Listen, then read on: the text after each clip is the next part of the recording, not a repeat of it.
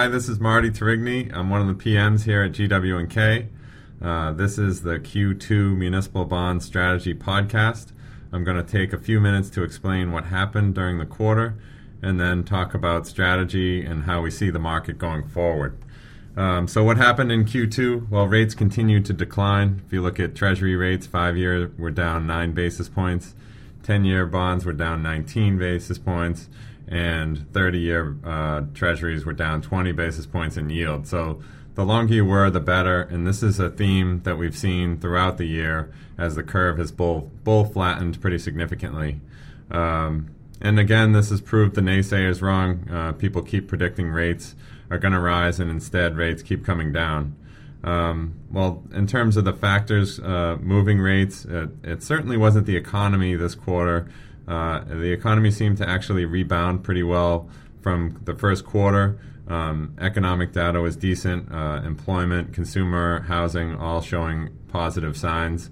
Um, but this was trumped by uh, a couple of things. One being the geopolitical risk that's been going on in Iraq and the Ukraine. Um, that's caused a bit of a flight to quality trade.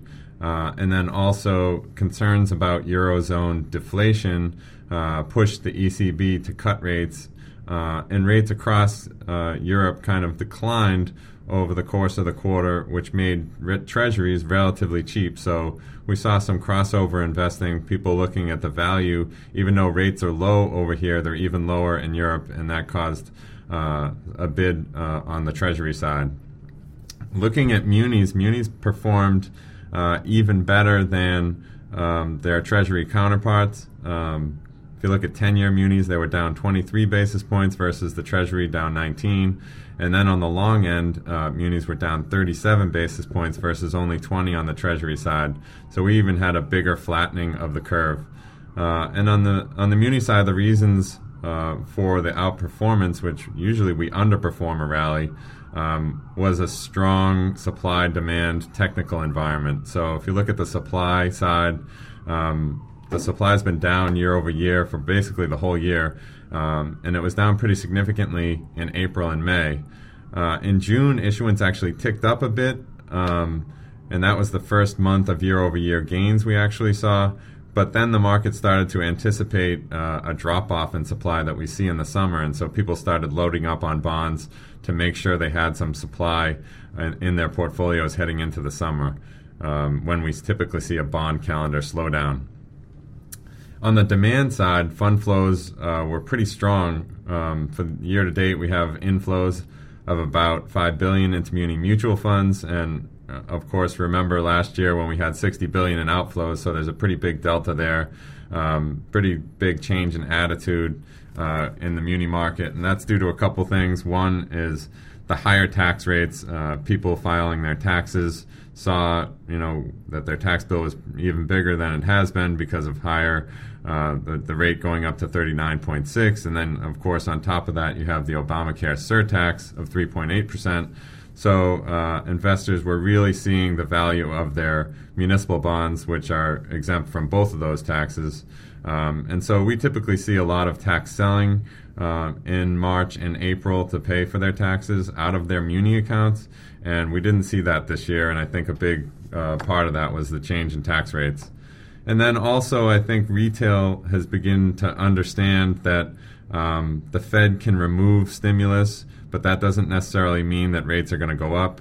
Um, you know, the, we always talk about the Fed controls the short end, but intermediate and long-term rates um, have a mind of their own and are much more based on inflation expectations than what the Fed is doing.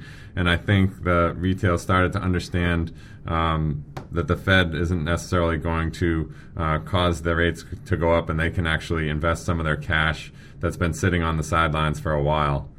Um, in terms of credits, um, you know, we've seen a lot of the same credits um, continue to fill the headlines uh, in the Muni world. Um, Puerto Rico is one of those credits, and the situation there continues to get worse. Uh, they recently passed legislation which is going to allow them to restructure some of the debt of their public corporations. Um, in Puerto Rico, they have no provisions for bankruptcy, and so this is an attempt to sort of implement that that that and allow them to reduce their you know oversized debt load. And the, the legislation applies to the electric authority, the water sewer authority, and and highway uh, trust bonds, and so it's really not the GOs and the sales tax bonds at this point, but people are beginning to question whether um, you know their willingness to pay has decreased because of this, and it certainly appears that way. So you know the bonds had already been trading at distressed levels, um, but you know this recent legislation um, caused them to drop below 50 cents on the dollar in many cases, and so um, the Puerto Rico si- situation continues to deteriorate.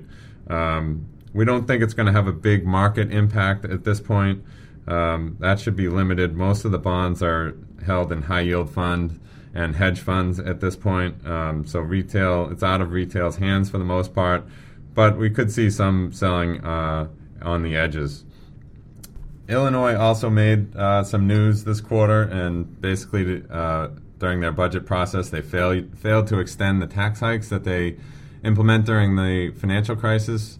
Um, you know that allowed them to balance their budget for the first time in a while, and now um, with the failure to pass those tax hikes, they had to implement a, uh, quite a few one-time measures to get the budget to balance. Um, and so this could create some rating pressure on Illinois over the next six months.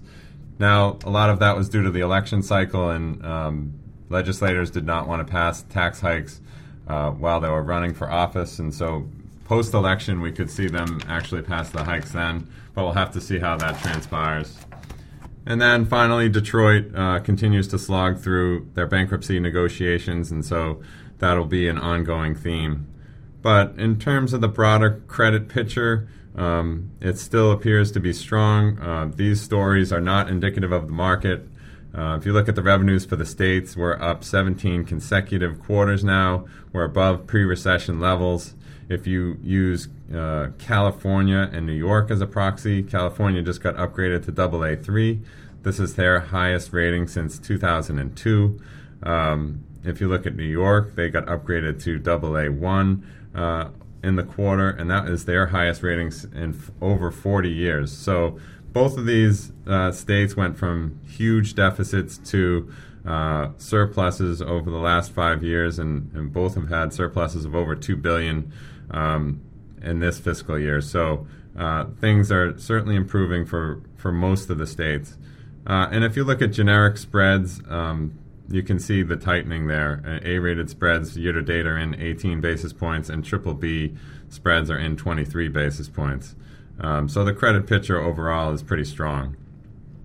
In terms of strategy, um, just talking about these credit stories, we have avoided um, you know all of these Detroit, Puerto Rico, Illinois. We've basically stuck to our knitting in terms of credit, which means high quality.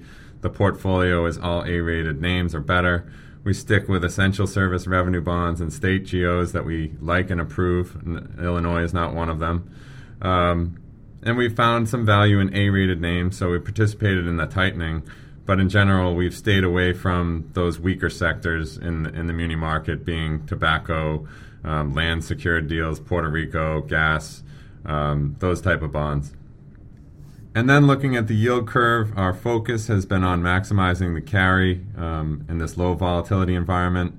Uh, the curve has flattened pretty significantly, but is still steep uh, historically.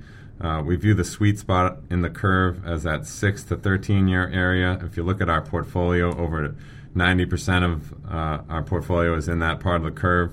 Um, and basically, once the bonds have been rolling out of that part of the curve, we've been selling them, uh, moving them back out on the curve a uh, little bit longer uh, in that realm uh, in order to take advantage of the return characteristics that are available there. So we've effectively maintained our duration throughout the year.